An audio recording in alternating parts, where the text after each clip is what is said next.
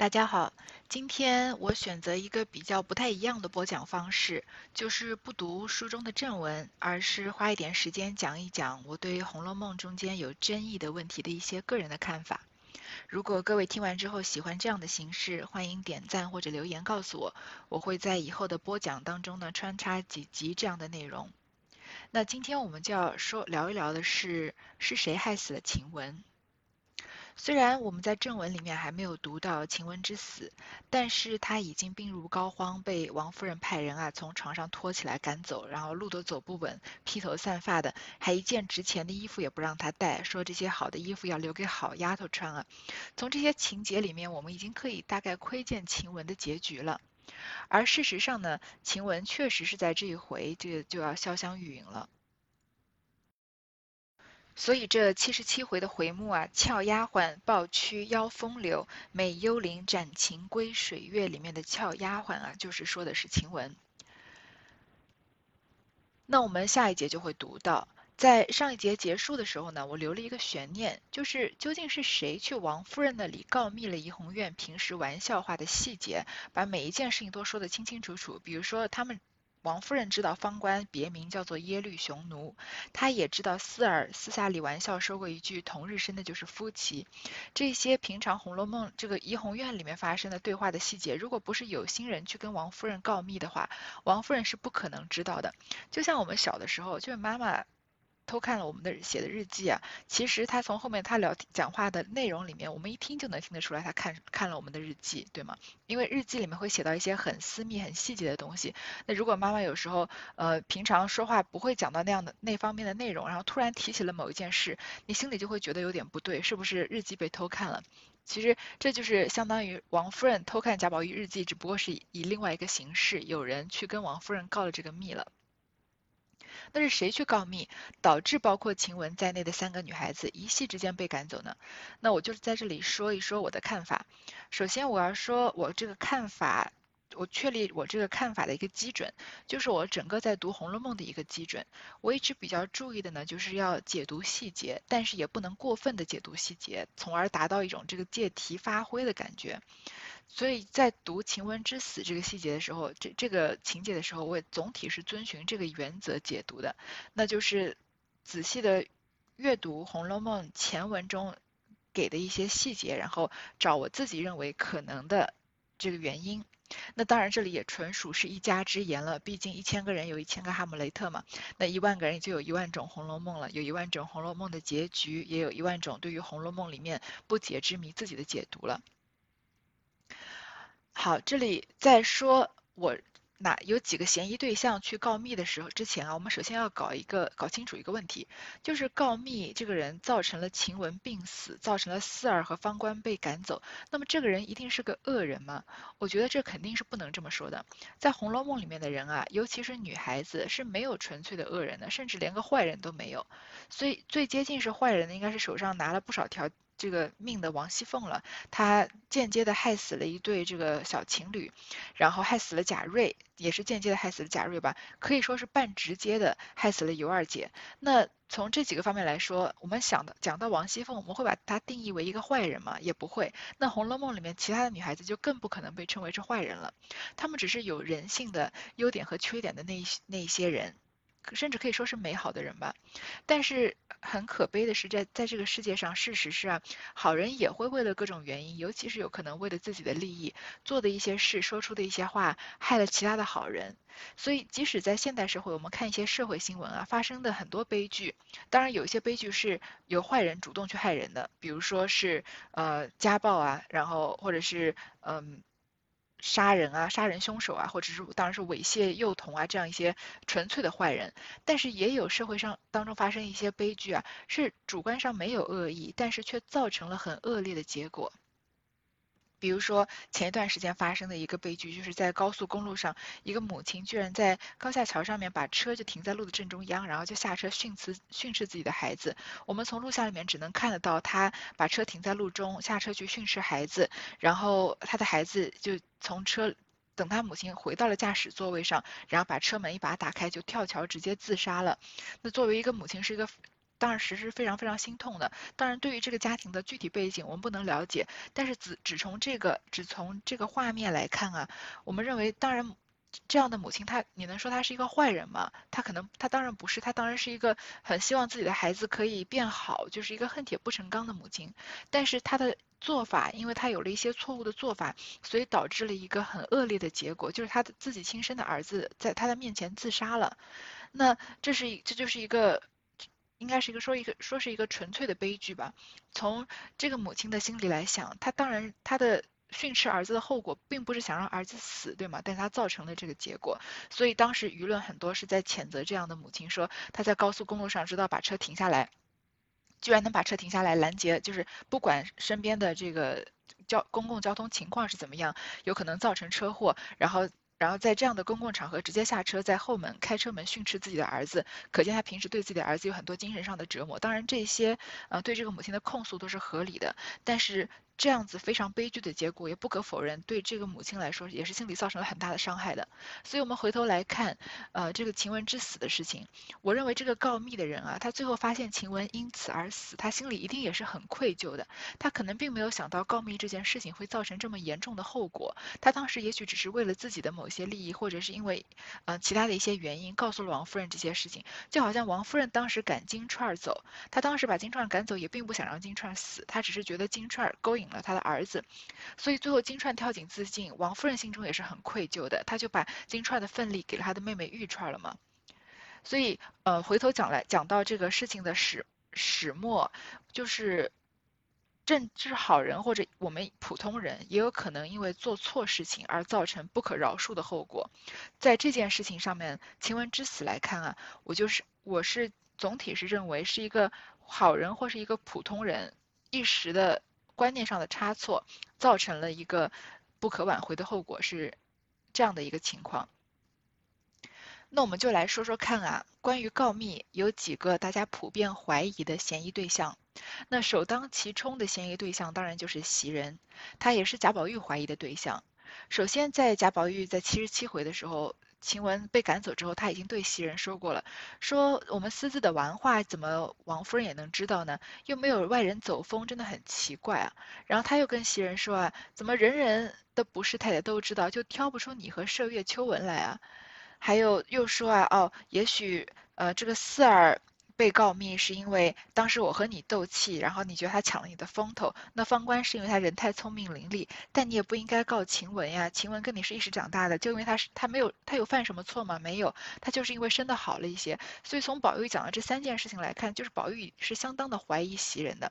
即使到现在，还有很多主流的看法也认为是袭人告密。那认为是袭人告密是基于哪样哪样的观点呢？我认为有三点。第一点就是袭人这个人啊有前科，当然前科是打双引号的了，并不是说前袭人曾经去告过密啊。但是我们都知道，在三十四回后面也多次讲到，这个情中情因情感妹妹，错里错以错劝哥哥，其实是在宝玉刚刚挨打之后的那一回。那个时候呢，王夫人带了叫呃叫了一个老婆子去怡红院传话，说啊太太叫一个跟二爷的人呢。其实王夫人这个时候的传话，并不是传袭人去回话，她只是想找一个人去问一问，知不知道贾是不是因为贾环告了这个贾宝玉的状，所以导致贾政打贾宝玉，所以这个回话是任何一个人都能回的，当然一个。大丫鬟回比较好，不要是一个小丫头回。但是她没有特地点名叫袭人，她甚至是不想叫袭人的。从后面她的反应能看得出来。但是你看这个细节，袭人见说想了一想，她想了一想什么呢？她就是想这是一个好机会，她可以在王夫人面前表达自己是表示自己是怎样的贤良，就回身告诉晴雯、麝月、秋纹他们说：“你们在屋子里，我去了就来。”所以她亲自去了王夫人那里。王夫人看了她还觉得很奇怪，说：“你不管叫谁来也罢了，怎么样你亲自来呢？”你来了，他谁服侍他呢？然后袭人才说啊，没事情，呃，这个贾宝玉刚睡了，其他的丫鬟也会服侍了什么的。然后他就趁着这个机会跟王夫人谏言啊，就说啊，王夫人太太别生气，我才敢说，我要说一些冒撞的话。王夫人就说你说吧，他就袭人就说啊，论理宝二爷是该老爷教训教训，不然将来还不知道能做出什么样的事情。然后又进一步跟王夫人谏言啊，说希望早晚让贾宝玉再给搬出，能搬出这个大观园。不然早晚啊，这二爷一生的声名品行都会完了的，那老爷太太也白疼了，白操了心了。王夫人听了这个话，正好触动了金钏的事情，她就想了半天，她心下就越觉得感爱袭人，她觉得，她就当时就说：“我的儿啊，你竟然有这样的心胸，想得这样周全，从此以后，王夫人待袭人就不同了。”所以，袭人当时趁着，呃，应该是一件发生了一件比较不好的坏事，就是宝玉挨打，但他趁着这个机会，又趁着王夫人叫人的机会，去王夫人面前好好表了一表忠心。那。表面上好像是冒死谏言啊，但事实上袭人是很清楚，他说出这些话是可以让他的地位今时往日有所不同的。那袭人也确实是因为，呃，这这一次跟王夫人的谏言啊，王夫人从此就待袭人再也不同了。所以在短短的三回之后的三十六回啊，王夫人就在跟凤姐说月钱首先要按时给，然后之后呢又说了要。找一个丫鬟来代替袭人去老太太那里，因为当时袭人还算是老太太房里的人，她拿的是老太太房里的一两一两银子的份例，嗯，不过是给了这个贾宝玉使而已，所以她的份例是在是在贾母那儿领的，所以王夫人就说啊，那好，把袭人的这一两银子给裁了，然后呢，添一个人给这个呃贾母。然后王夫人就说啊，把我的月例这二十两银子里面拿出二两银子和一吊钱来给袭人，所以然后以后凡有赵姨娘、周姨娘的，也有袭人的，但是袭人的这一份呢，是从王夫人的份例上出，不要惊动关中的就是了。所以这里开始我们就知道，袭人其实已经是虽然是有名无实，但是他已经拿了姨娘的份例了，只等贾宝玉年纪一到可以纳妾的时候，王夫人就一定是会把袭人纳给贾宝玉的。所以袭人在这件事里面得利了，这就是所谓袭人的前科。他通过一件事情就跟王夫人告密，然后得了一些利。第二点怀疑袭人的原因是呢，袭人是一个拥有主流价值观的人，他的价值观其实我们都说这个情为差隐，习为代呃情为代隐。习为差妇，所以袭人是个小的薛宝钗。她虽然在见识、读书各种方面上面比不上薛宝钗，但他们主流的价值观是符合符合的，就是认为男人啊要好好读书，考取功名，不能在女孩堆里面混。他们对贾宝玉的这个，跟他们跟贾宝玉的心灵上面来说是不相通的，是跟他不了解的。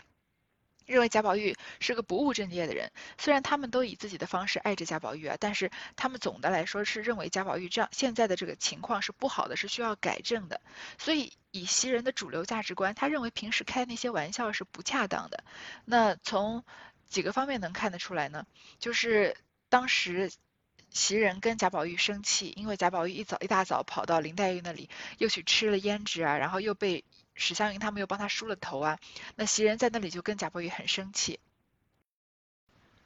当时他威胁宝玉说啊，自己的父母要把他赎回去，吓得宝玉说什么条件都答应他。那他给宝玉当时提了三个条件，第一个就是好好念书，第二个就是不许吃胭脂，第三个就是不能骂那些官场正道之人，否则自己什么时候都要走。如果宝玉答应这三个条件呢，就是八抬大轿抬他，他也不会走。所以这里是很明显的看得出。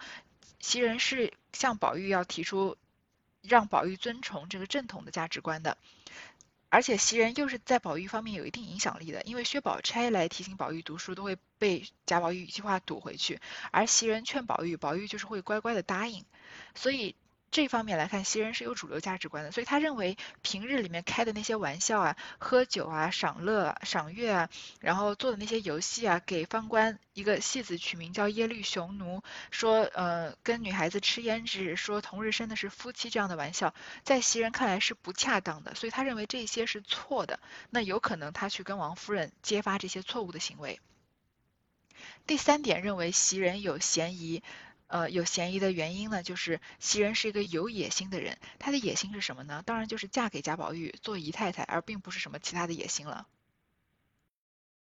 袭人自从跟了宝玉的那一刻起，就完全没有为自己活过。她任何时候首先考虑的都是贾宝玉，不管是在很前面，贾宝玉在呃梦游这个通灵幻境的时候，然后要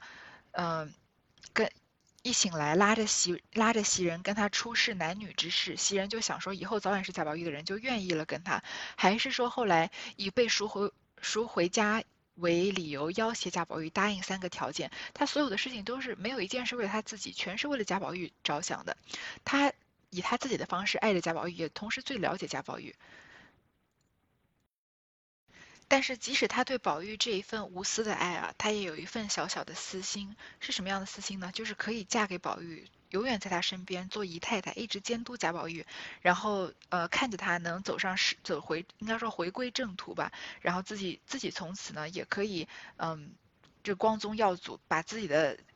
把自己的这个娘家也可以在这个众人面前有面子一些。这个怎么？怎么哪一些方面能看得出来？当时当然前面的这些去跟王夫人献媚啊，这些劝宝玉读书啊，这些都是线索。但是还有一个线索，就是在三十回的时候，呃，在端阳节前一天，因为那天下了很大的雨，这些丫鬟们都很开心，然后就把大观园的就把这个怡红院的门关起来，然后放了很多鸭子在那儿啊看着鸭子玩，然后捉这个鸳鸯啊。赶鸳鸯，然后让他们在院子里面玩耍，就把院门关了。那个时候，贾宝玉正好从外面跑进来，然后在那儿敲门，敲了半天，这些女孩子都没听到。后来袭人过去开一开门啊，就说，呃，隔着门缝瞧一瞧。当时。袭人把门打开，贾宝玉灵得像落汤鸡一样。他当时已经打定主意，因为贾宝玉多少有一点公子哥的个性嘛，所以他心里就想好，不管是谁开门，就要踢几脚。结果还没看清是谁，发现是袭人，就一脚给他踹在他的这个肋骨上面，然后袭人就哎呦了一声，就遭了贾宝玉一个窝心脚，其实是很痛很痛。然后那天晚上啊，袭人。但当时袭人面子上下不来，所以就说没有关系，不痛。但他晚上觉得痛的是心里发闹，晚饭也没吃，然后晚上衣服一脱啊，看到肋上青了碗大的一块，然后又吐出血来了。然后袭人看到他自己的血，那个吐血啊，就觉得心里凉了半截。他为什么凉半截呢？因为他听人说啊，少年吐血，这个年月不保，纵然命长，就终是废人了。想起此言啊，听后面这句。不觉将素日想着后来真容夸耀之心尽皆灰了，眼中不觉的滴下泪来。所以袭人当时是有什么心啊？是后来的真容夸耀之心。她的真容夸耀之心就是嫁给贾宝玉，可以做个姨太太嘛。所以袭人是一个有野心的人。那一个有野心的人，他的地位一旦被威胁，他就有可能去做出告密这样的事情。最后啊，袭人和晴雯啊，可以说是有一些嫌隙的，因为在晴雯和袭人啊，曾经好好的斗过一回嘴，而且他们这个斗嘴啊，还不像林黛玉和贾宝玉这样斗嘴之间，互相之间好像心里是爱着对方的。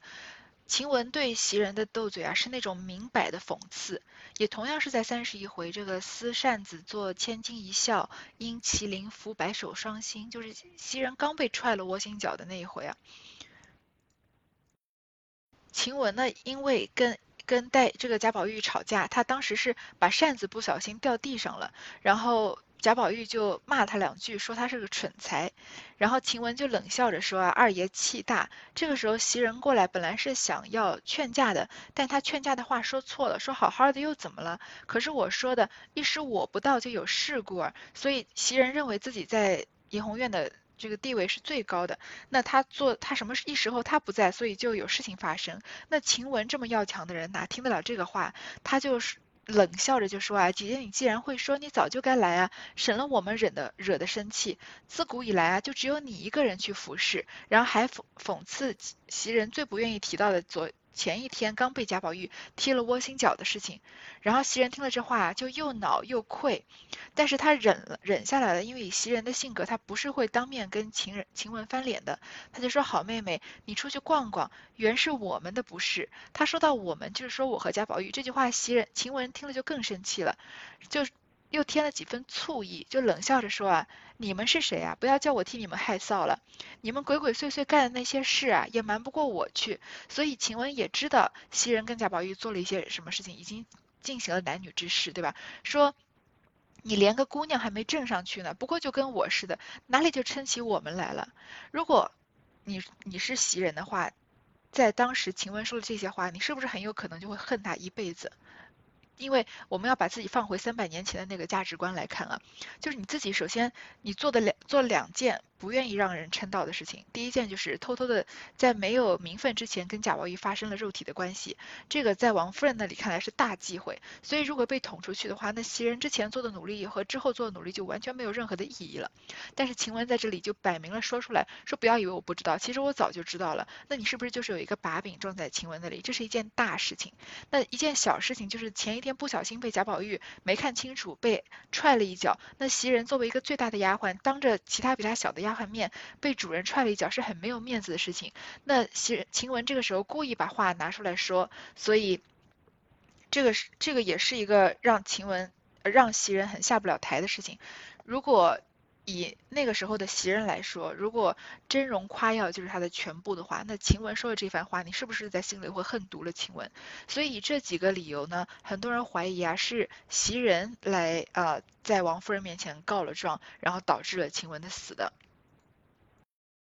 我来说说我的看法，就是我不认为是袭人有意告密的。我也有几个理由。第一个就是袭人他没有什么动机，因为他在第三十三回以后，他已经拿了王夫人的二两份利，有周姨太，有呃。薛薛姨娘，呃，不是薛姨娘，有这个赵姨娘，有周姨娘的，都有她的，所以她已经实质上也是个姨娘了，她已经坐实了姨太太的位置，所以从那个时候开始，文章这个《红楼梦》中就已经提到，袭人反而比以前之前啊更加守礼，之前还会跟贾宝玉发生男女关系，但她拿了二两份例之后，就再也不跟贾宝玉进行一些有亲密上亲密的肉体关系了，反而她觉得她就要好好的做好这个姨太太的本分。然后就要多督促贾宝玉读书啊之类的。那袭人的真容真容夸耀之心，其实在那一回已经开始渐渐的实现了。他已经能看到未来了。他有没有必要去害一个没有什么地位的晴雯呢？或者是四儿，或者是方官呢？我认为是没有必要的。因为袭人自己想要真容夸耀，但他没有一分。袭人不是个坏人，他并不是说他只想自己当姨太太，不想给别人任何的机会。其实以袭人的方面理解贾宝玉也知道，贾宝玉这样子这么喜欢、这么欣赏女孩子的人，他也不可能只有一个姨太太的。所以如果说袭人因为晴雯啊、四儿啊、方官这些人威胁他姨太太的地位，而要去告这个状，我认为是不合理的。我觉得他不需要去告状害人，袭人更在乎的是自己能不能打成为贾宝玉的姨太太，而这个事情已经达成了，所以我认为袭人没有必要去告这个状。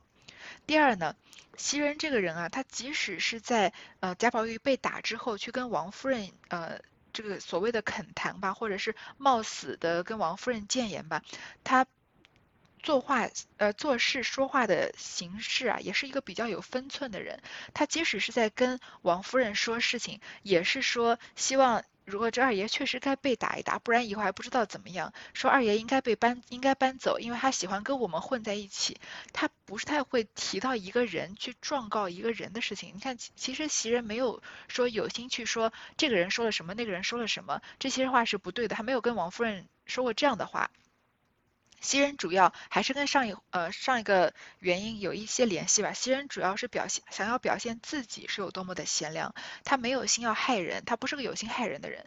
那王夫人在贾宝玉房里知道的这件事情这么的细节，她知道方官叫耶律雄奴，她知道四儿说同日生的就是夫妻，这种话的风格，这样的细节啊，不像是袭人会提出来的。如果是以袭人呢，她也许在那拿了二两分礼之后，也常常去王夫人那里走动。当然，我觉得可能她连走动都少了，因为前面已经《红楼梦》已经明确说过，她反而更加的安分守己，就是每天在怡红院里面伺候贾宝玉了。好，即使她有去走动吧，跟王夫人说一些平常发生的事情，我也认。因为他不会，他刻意的不会提到人名的，他只会说贾宝玉最近可能还是没有好好读书，还是在吃胭脂这样的事情。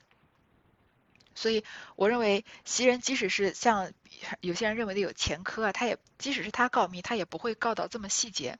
第三，虽然袭人跟晴雯有一些嫌隙，虽然晴雯这个人说话很直啊，会伤到别人，可能会伤得很深，但是我认为袭人是不恨晴雯的，他并不想真的把晴雯拉下水。为什么呢？因为在晴雯也是晴雯撕扇子这一节吧，其实当时贾宝玉已经恨到什么程度了，他就是恨晴雯，恨的就是要把他给赶走。当场赶走他，而且晴雯当时跟袭人生气的时候，袭人回他说啊，就说嗯，你不要寻我的晦气啊！你又不像恼我，又不像恼二爷，你又夹枪带棒的，终究是什么个意思啊？然后说着他就往外走。其实如果真的有心是恨毒了晴雯，当场是不会直接反驳的。正因为袭人很清楚晴雯的性格，所以他才会直接跟晴雯说这些直截了当的话。而且贾宝玉气的就是要当场回王夫人，要把晴雯赶走。那这个时候是不是一个好的契机？就是说。呃，不拦他，或者以一个稍微高情商一点的做法，就是，呃，比如说顺水推舟，或者是与己无关。那那个时候以贾宝玉气在气头上，他确实有可能去跟王夫人告发的。但是袭人没有啊，你看袭人是怎么样？他忙回身拦住他，他是反本能的反应是希望贾宝玉不要去告这个状，他就说啊。真没意思，你认真的去回，你也不怕臊了他。但是他也没有说你不要回，因为他也知道这个时候劝贾宝玉不要去告状，贾宝玉在气头上反而更加会，呃，去告去告王夫人要把晴雯赶走。所以他当时是让贾宝玉先冷静冷静，就说啊，你这会儿就正急急的当一件正经事回，你不是让太太犯疑吗？不然等这件事情冷静冷静下来，然后再呃。找个机会再回嘛。其实他也知道贾宝玉冷静了以后就不会真的去让晴把晴雯赶走了，所以他当时他最好的机会他没有把握，因为他不想把握，他不想让晴雯走。所以虽然晴雯这个人情商很低，也在这个场景上面深深的伤害了袭人，但我认为袭人是不恨晴雯的。所以在我看来啊，呃，跟王夫人告密这件事情，应该说绝对不是袭人干的，或者说袭人不是主谋。当然从我的方面来看，就是跟袭人是没有什么关系的。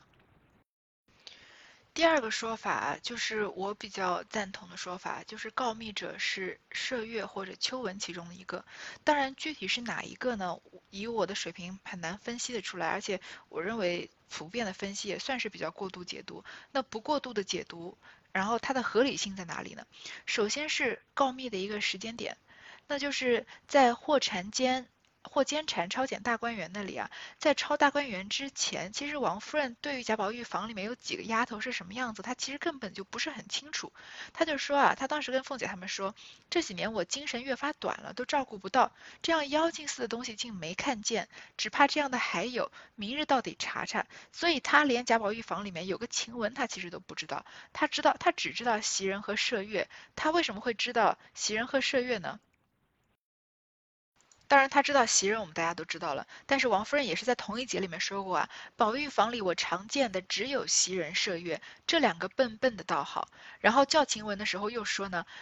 只说我有话问他们，留下袭人和麝月服侍宝玉，宝玉不必来。所以他连两次提到袭人、麝月，可见王夫人对呃宝玉房里面的袭人和麝月是有一些印象的。当然跟袭人的连接更紧密，对麝月只只是有印象了。但那个时候，王夫人可能可能连秋纹是谁也根本就不知道。那为什么在王夫人到怡红院来，把这几个丫头上上所有的丫头上上下下审视了一遍，最后把所有人的错都挑出来，以宝玉的说说法说，就是没有挑到袭人、麝月和秋纹呢？那如果说袭人和麝月是比较合理，因为王夫人本来知道，觉得他们呆呆笨笨的是可以，为什么没挑到秋纹呢？所以以这个方面来说，嗯，就有一些观点是怀疑秋纹，因为觉得在王呃。霍监禅抄检大观园和王夫人这次来怡红院之间啊，秋文去跟王夫人告了密，所以这次王夫人来呃怡红院闹事的时候，没有闹到秋文头上，而她前面是完全没有提到秋文的。我觉得这个线索是一个比较合理的线索。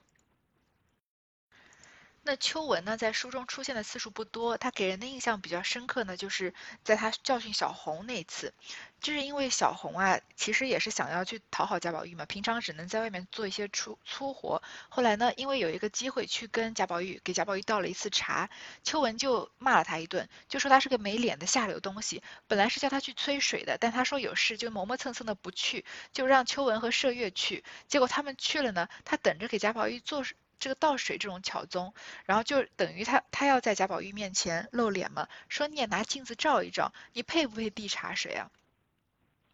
然后秋文对于，所以秋文对于小红所说的这些讽刺的话，其实他。里面能看得出来是有一些嫉妒和排斥的，因为小红威胁了秋文的地位，因为端茶倒水这种在贾宝玉面前露脸的工作是他们大丫鬟才能做的，而小红去做了，同时也确实引到了贾宝玉的一些重视，所以秋文在这里狠狠地骂了呃小红，可以算是应该是不能算是单纯的骂他，可以说是贬低他的人格，就说你是一个连端茶倒水都不配的人，你凭什么在贾宝玉面前这样献媚？所以也能看得出来是秋文觉得自己的地位被威胁了。还有一回，呃，秋文说过比较多话的，就是他去给王夫人送花，因为贾宝玉就是。摘了几朵花给王夫人，表达一点孝心。那王夫人因为最疼爱贾宝玉嘛，那儿子给妈妈送花，王夫人当然很高兴了，所以她也赏了这个秋文一些东西。秋文就好高兴，他说这个呃，他跟炫耀，跟这个晴雯他们炫耀说他自己拿了王夫人赏赐的衣服，但是晴雯他们就在那里讽刺他说这个衣服又不是赏给你的，是王夫人呃。高兴贾宝玉送她花嘛，所以顺便赏给你们这些东西。当时秋文就说啊，那这个屋里哪怕是给狗剩下的，我只领太太的恩典。所以秋文是很重视这些来自主人的赏识的，因为所以这两个从秋文重视主人的赏识到秋文呃训斥小红，觉得自己地位被受到威胁，就可以看得出来，秋文也是一个有真容夸耀之心的人，而且他的眼界比袭人还要更小一些，更小一些。袭人至少他想要以一个姨娘的身份劝贾宝玉好好读书，那以秋文的方面来说，他就是一心的想，好像有一种要削尖脑袋往里钻的那种呃真容夸耀之心了。他他也想得到那个那样的地位，但是他可能没有呃袭人、麝月、秋文这些丫鬟这么的抢眼，所以他也许得不到。所以王夫人赏他一些衣服，他就特别特别高兴。那呃。然后就把他如如珍如如获珍宝一样，然后就说他只领太太的恩典啊，所以他这些小心思能体现得出来啊。呃，秋文是一个想往上爬的人，那他以秋文的角度来看，因为我前面认为袭人是一个没有动机的人，以秋文的角度来看，他就是有动机的，因为他离这个姨太太的位子还好远，所以能把晴雯和一一些贾宝玉比较看重的小丫鬟一举给呃打压下去，那。通过告密这件事情来形成，呃，来达成他的目的啊，就是很有可能的。另外呢，和秋文并列的，我们要说的这个第二个选择就是麝月。其实麝月也是有一些动机和他的性格的原因。因为首先，如果说袭人是薛宝钗的影子的话，那麝月就是袭人的影子。她也是贾宝玉身边一等的丫鬟，她的性格也是跟袭人一样，比较这个贤良的贤。呃，贤良淑德的，但是他的表现并不是很突出。那贾宝玉也曾经在麝月看房子说他公然啊又是一个袭人，可见他的脾气和秉性跟袭人是很相似的。那从这个过年还是一个什么节日的时候，大家都在打牌，然后麝月呢在大家都出去玩的时候，他自己一个人守着房子，然后贾宝玉，呃。就他想让这个老妈子们歇一歇，让小丫头们好好去玩一玩，所以他是个很善解人意的人。然后贾宝玉这个时候走进来，就问他怎么不出去玩啊？就帮，然后就帮他梳头啊。所以麝月也是个很安分守己的人。那同时呢，麝月也是一个应该对贾宝贾宝玉有一些情愫的人。就是从他们梳头的那个画面上面来看啊，就是在第二十回的时候，贾宝玉啊，他和站在麝月身后，麝月对着镜子，两个人是在镜内相视，然后。你看这个画面就是非常的暧昧，很唯美吧。然后一会儿这个时候晴雯跑进来，然后就在说看到贾宝玉和麝月的这个画面，冷笑啊说：“哎呦，交杯盏还没吃就上了头了呢。”然后贾宝玉就笑着说：“你来，我也帮你避一避头。”晴雯就说：“我没那么大造化，拿了钱摔了帘子就出去了。如果你是麝月，你心里也是有对贾宝玉有一些情感的。其实。”在贾宝玉身边伺候的人，统共也没怎么见过男人。对贾宝玉，而且也知道嫁给贾宝玉之后，他们所有的真容夸耀之情都可以得到实现，所以很难不对贾宝玉有各种各样的情愫，对吧？那他正和贾宝玉有很难得的有一个二人的时光。这个时候晴雯冲进来，然后就说：“哎呦，讽刺他们交杯盏还没吃就上了头了。”然后这个时候贾宝玉并没有生气，而是跟晴雯说：“你过来，我也帮你避一避头。”他本来是在。帮麝月避头的，这样两人世界美好的画面，突然晴雯闯进来了。那贾宝玉就说：“我也帮你避头。”就好像避头这件事情突然之间不属于麝月自己了，好像晴雯也可以得到。那晴雯还说：“啊，哎，我还没这么空呢。”就是麝月当成一个很重要的人生中很重要的一个场景，而晴雯只是为了赌钱，就觉得没这个必要，就赶快就走掉了。好像自己视若珍宝的东西就别被别人弃之敝屣了。你在心里是不是会有一些恨？当时的在当时会不会有一些恨晴雯？贾宝玉不生气，他就说啊，就他只有在他那儿磨牙，然后呃，麝月听说啊，就向镜里面摆手，然后晴雯又跑进来说：“我怎么磨牙了？你倒说一说。”那麝月就说：“你去吧，又来拌嘴了。”你看这个时候麝月就说：“晴雯，你赶快走吧，你去玩你的牌好了。”他当时还是想跟贾宝玉独处的。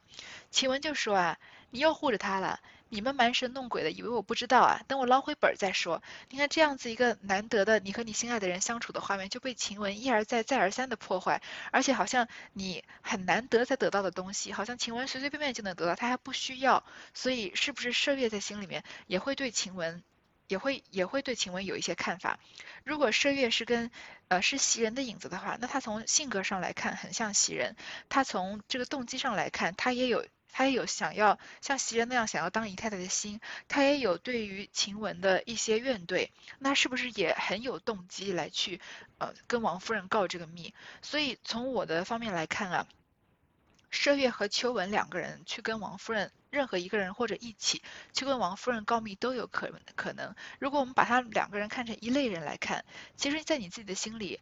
袭人是一个当了姨太太的人，从你心里来看，你和袭人不差什么。就是他有他的性格，我也有；他有的那些贤良淑德，我也有；他做的事情，我也在做。但是为什么他能当一个姨娘，我当不了姨娘呢？那是因为我就是差了一个他的机会。那袭人是有一个什么样的机会呢？就是在发生了一件重大事件，就是宝玉被打之后，他找到了机会去跟王夫人表达了他这个贤良淑德的这个呃品德，然后通过一些话。打得到了王夫人的信任，那我是不是只差这个机会？而现在机会来了呀，因为又发生了一个重大事件，什么呢？出现了这个绣春囊，然后大观园发现了超发生了超检事件。从我们可以看得出来，王夫人在超检事件之前，对贾宝玉身边的这些丫鬟是没有什么感觉的，除了袭人，她对其他人根本就不太认识。那又发生了这么大的事件之后，我是不是也可以仿照袭人那个时候做的事情那样子，然后嗯？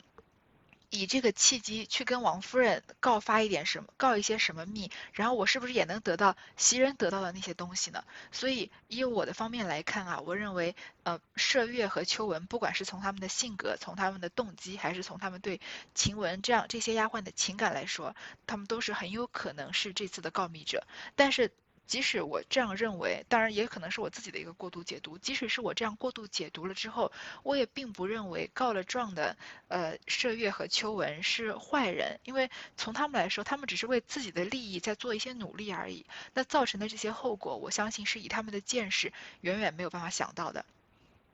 那最后一种坊间的猜测呢，就是不是这三个人里面的任何一个人呀，而是一些留言，而是一些这个老妈妈可能嗯到处来听说听到的，然后去跟。王夫人告密，像王善保家的，不就是狠狠的把晴雯告了一状吗？其实王夫人来找晴雯的茬儿，主要还不是因为其他这些人告这个其他的这些告密，因为你看得到王夫人手上掌握的这些证据，其实跟晴雯没有什么关系，都是私耳，是方官的事情。所以其实主要告倒晴雯的是王善保家的。那有些人认为这些其他的细节是不是这个婆子那个婆子从晴雯那里听了一呃从这个怡红院这里听了一些这个听了一些那个，然后拼凑去告诉给王夫人的呢？我认为这个。嗯，可能性不是很大，因为首先这个怡红院里面贾宝玉就很在乎进出的这些婆子，这年纪很大的婆子吧，其实基本上都进不了贾宝玉的门。像这个前面有一个婆子要叭叭来帮贾宝玉吹汤，被贾宝玉骂的个灰头土脸就走了，然后其他的婆子就在那笑他，说也不看看自己是什么样的人，就敢往跟前凑，所以一般的仆人是凑不到贾宝玉跟前的。那。更不要说听到这些平常玩笑话的这些细节了，所以我认为他们从信息流通方面就是很难知道这些呃这些事情。那是如果是有心的里面的怡红院里面的小丫头有心人告诉了这些婆子，试图通过这些婆子的口传出一些流言让王夫人听到的，那是不是有这样的可能呢？也有，但是我认为，呃，这个拼拼凑凑的说法呢，就不太不能以这个秋纹或麝月的那个方面那么那么样能说服我了。但是说完是有可能，我认为是谁告了密啊？再回来说我们这个题目，兜了一大圈，终于回来说我们这个题目了。是谁害死了晴雯呢？其实我当然不认为是袭人或麝月或秋纹或者任何一个人害死了晴雯。然后我同时也要说，我们要把这个价值观独立于我们现在二零二零年的价值观来看，是放在三百年前的价值观来看的话，我认为晴雯的死就是必然的。正是因为晴雯的死是必然，所以才让我们对这个社会，对当时的那个社会有一种无力感。因为你想想看，首先晴雯就长得比其他丫鬟都要美很多，一个外貌很美的人，她又没有就是心比天高命比纸薄嘛，她又不是一个小姐的身。这个身份，她只是一个丫鬟，那本来就是一个很容易遭人嫉妒的事情。因为贾宝玉就是喜欢女孩子，他当然更漂亮的女孩子谁都喜欢，谁即使到我们现在看到这个颜值高的，不管是男孩、男孩还是女孩，都会对他们生出一份莫名的好感，对吗？即使到现在，呃，长相其实不可否认，虽然很无力，不可否认在。一个长相好的人，他的人生很多时候选择就是比我们呃普通人要多一些。那当然，他们他选择错误的机会也多，那就是另外一种说法了。但是晴雯因为长得很美，但她性格呢，她又她因为这个美本来就容易遭人记恨，她的性格呢又十分的不低调，她的情商呢又十分的低。我们前面在分析袭人、麝月、秋纹的时候，都已经讲到这么多他们跟晴雯的交集，每一次都是晴雯在逮着他们很。很痛的地方刺，然后就是一定一定要揭人的伤疤。他的这个在晴雯方面来看呢，他甚至不觉得自己做错了什么事情。